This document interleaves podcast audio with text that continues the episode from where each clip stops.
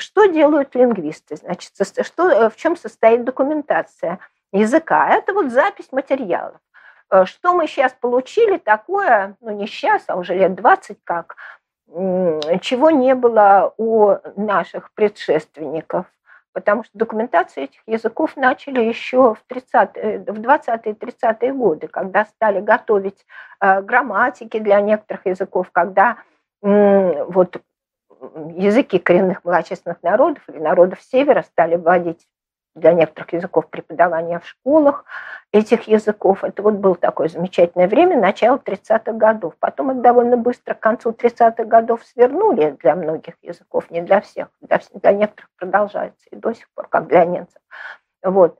Но вот в это, э, вот тогда практически не было аудио. То есть записывали в основном люди от руки, а, вот как слышали тексты, да, но они сделали потрясающе много. Например, Ивенкийский словарь а, Глафира Макарина Василевич, который, материал для которого она собирала, начиная с 30-х годов и э, до э, своей, значит, кончины в начале 70-х. А, вот такого словаря 60-х годах вышел вот самый полный э, ее словарь, а, такого словаря, вот ивенкийского, хотя после этого выходили многие другие, я просто не знаю. Это потрясающий совершенно словарь. Они работали замечательно, то поколение э, лингвистов, этнографов, там этнографы становились лингвистами. Вот. А сейчас мы имеем большие преимущества. Мы, имеем замеч... мы получили замечательную технику. Вот техника – а вообще технический прогресс, он э, плохо действует на малые языки. Вот приходится констатировать во всем мире. Да, и глобализация тоже там, в общем, сложное взаимоотношение у малых языков э, с техническим прогрессом, глобализацией современным обществом, но э, вот э, появление замечательной зву, аудио и видео записывающей техники очень помогает сейчас документации вот этих вот языков, находящихся под угрозой исчезновения.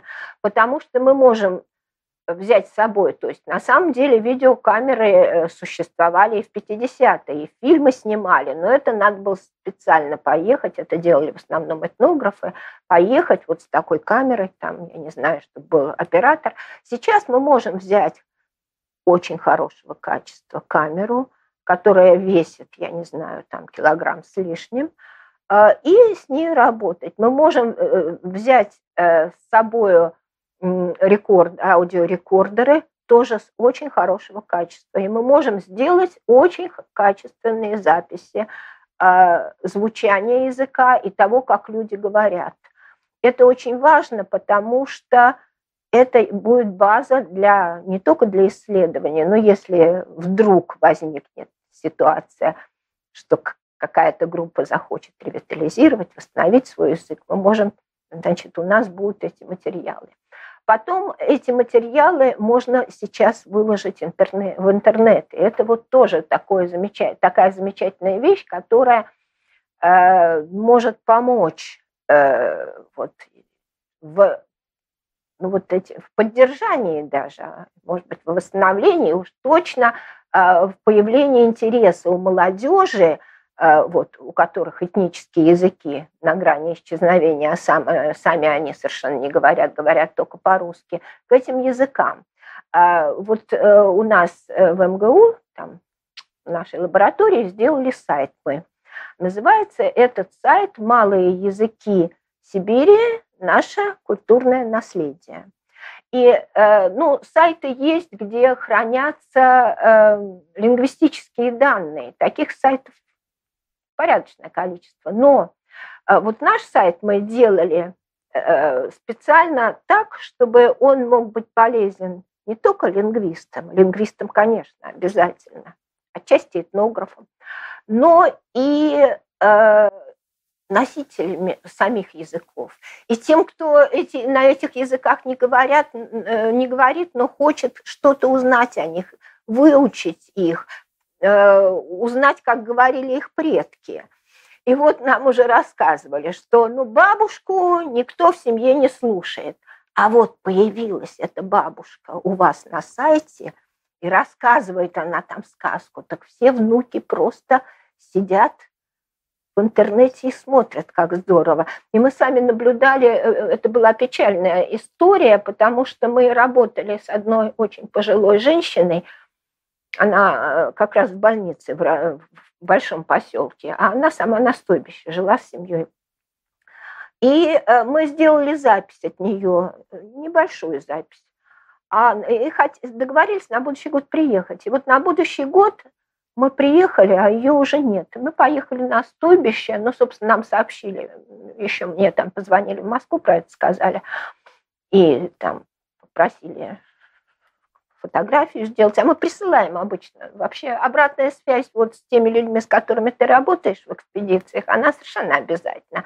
Например, обязательно надо отправить фотографии, которые ты там делаешь.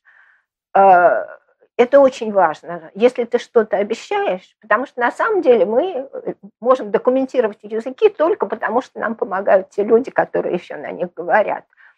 И вот э, обязательно надо сделать так, чтобы, ну, это называется этика полевой работы.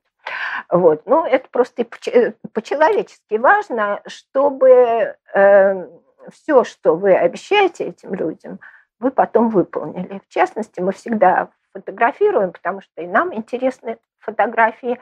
Ну и там бывают такие места, где не очень эти фотографии легко сделать самим людям, хотя сейчас есть уже у людей эти мобильники, все что угодно. И вот мы посылаем эти фотографии. И мне позвонили вот после смерти этой э, женщины, э, позвонила ее внучка и сказала, что вот бабушка умерла, не могли бы вы заказать э, керамическое фото на памятник? Ну, вот, естественно, значит, фотография была, вот как раз та фотография нам очень нравится. Вот. И э, у меня было много интересов на стойбище. Еще вот была такая миссия отвести эту самую фотографию керамическую. Э, и на этом стойбище были ее два сына и куча внуков. А, даже правнуков уже были, потому что там были внучки ее и правнуки. И вот эти правнуки, да, и мы привезли э, диск э, с записью, видеозаписью вот этой самой женщины, как она пела, там ну, на полчаса была всего видеозапись. И э, вот в компьютер вставили это самое, этот самый диск и облепили правнуки этот самый компьютер и сидели и смотрели, как пела их прабабушка. Вот это очень важно. Действительно, э, интерес к языку появляется.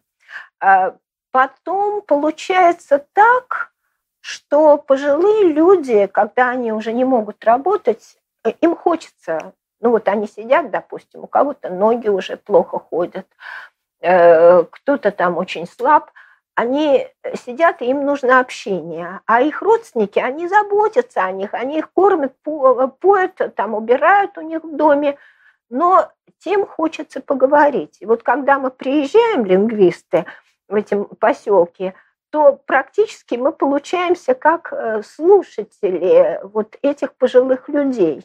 И нам-то это великое счастье, потому что когда тебе хотят рассказать про всю жизнь, это просто вот сидишь и записываешь. И иногда что-нибудь еще спрашиваешь. Вот. А получается, что мы и э, тоже нужны э, вот этим пожилым людям, которые хотят рассказать. Э, и вот у них тоже появляется ощущение, что вот то, что мы записываем, и мы показываем на камере иногда, как получилось, то, что мы записываем, это даже повышает э, вот, интерес принять участие в нашей работе у жителей, э, потому что сейчас видео, телевизор все смотрят, видео все любят. Вот. И вот эти вот пожилые люди, не один раз я говорили нам, ну, не один человек, что вот очень хорошо вы это запишете, оно останется. И, может быть, ну вот если там наши дети, наши внуки, им это не интересно, может, хоть правнуки э, захотят э, увидеть то, значит, послушать то, как жили их предки, и научиться тому языку, на котором говорили их предки.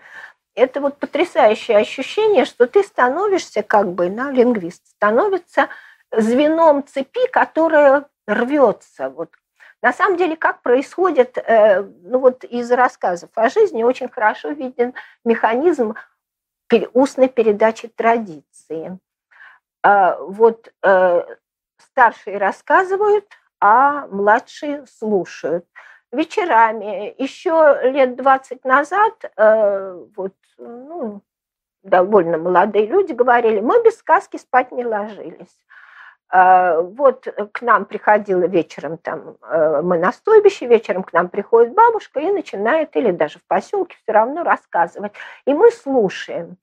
Иногда детей, это тоже из рассказов, из воспоминаний, э, приводили на камлание, например, можете э, и строго-настрого э, наказывали. Сиди, смотри, слушай и запоминай. И вот люди сидели, да, вот дети, да, смотрели, слушали и запоминали. И сейчас они нам это рассказывали через 50 лет, вот после, причем в деталях. Вот она, передача традиции, а сейчас им передать это некому. Они не могут рассказать это никому на языке.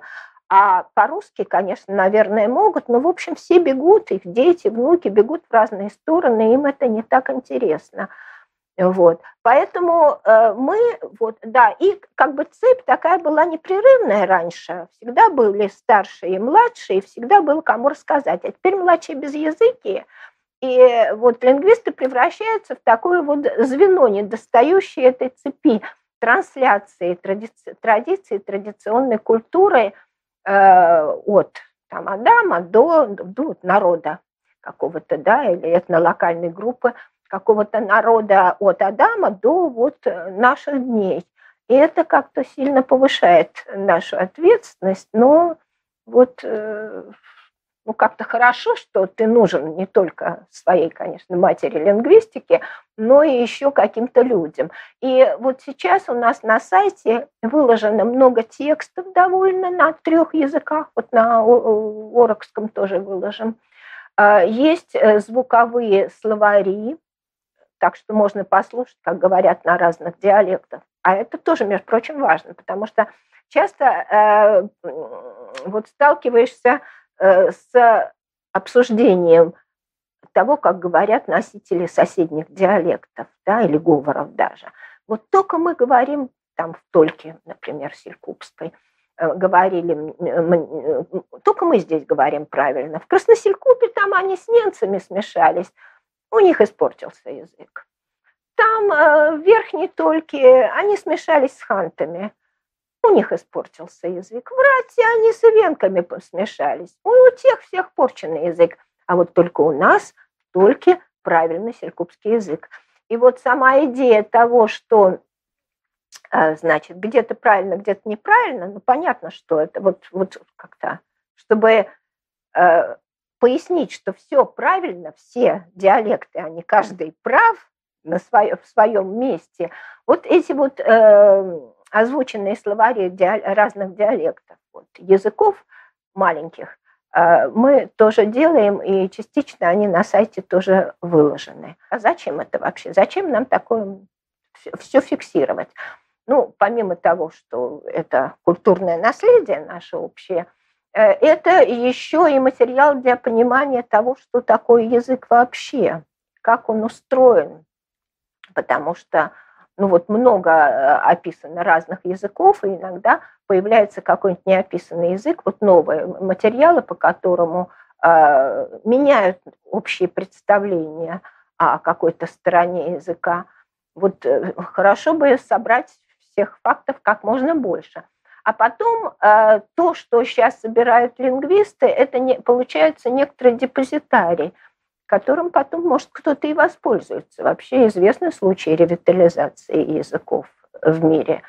И это не обязательно должен быть государственный язык, как иврит в Израиле. Кстати, это не полная ревитализация, потому что иврит все-таки всегда существовал в религиозной сфере. Он никогда не был абсолютно мертвым языком.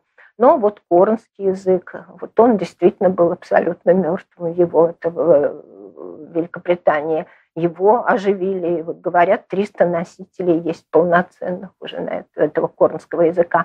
Мало ли что захотят сделать потомки. И если э, язык будет хорошо задокументирован, то будет материал для того, чтобы потом его, может быть, и оживить. А лингвисты занимаются документацией языков сейчас, э, ну, может ехать один лингвист, а может ехать целая группа. И э, документируя сам язык, э, вот мы, например, в Сибири, работая, стараемся документировать и ситуацию языковую в том месте, где мы работаем. Это тоже очень важно. Мы проводим так называемые социолингвистические обследования. Сколько осталось носителей, да, какой степени владеют языком представители разных поколений. Это очень важно. И потом важно то, что мы запишем из ну вот, материал языковой, его каким-то образом э, э, сохранить и э, представить широкой общественности и лингвистам, и самим носителям языка. Поэтому вот сейчас собираются базы данных для хранения языков, специальные форматы вырабатываются, компьютерные, Э, компьютер в этом очень помогает. Вот э, в Нидерландах есть такой центр, где разрабатывается софт для документации языка и для хранения языка. Специальные программы, где можно синхронизировать видео, аудио и э, транскрипцию, и грамматическое описание. Это уже обработка. И дальше доведение до самих вот носителей языка и до их родни, до их этнических групп.